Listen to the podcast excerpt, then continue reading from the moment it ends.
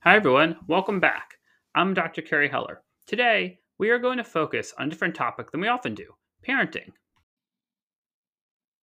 I would venture to guess that a large percentage of parents try to do the best job that they can overall.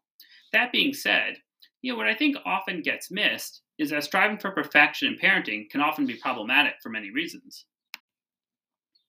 Aside from not measuring up to these expectations, you know, and obviously the impact that they may have on you, mean, consider how your kids see this.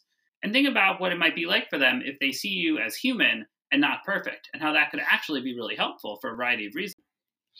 In terms of benefits of this, I mean, one is that you may be more relatable to them. You know, they may see genuine actions, mistakes, you know, and hopefully good modeling of how to remedy a situation.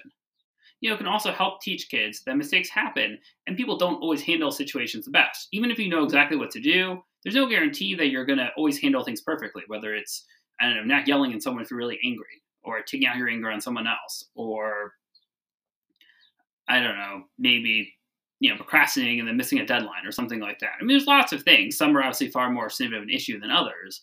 But the idea here is that, you know, most people even are not going to 100% of the time always do things exactly the way they, that they should. But, you know, the idea of being able to, you know, model those mistakes, learn from them, move on, apologize as needed, and move forward is really important.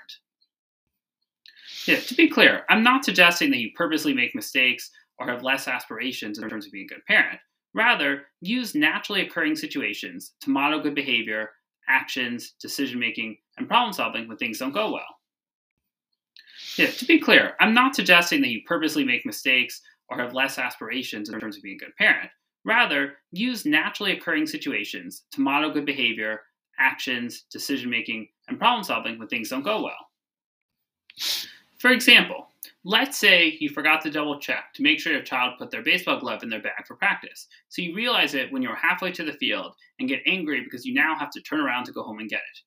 Perhaps your child sees your initial genuine anger reaction.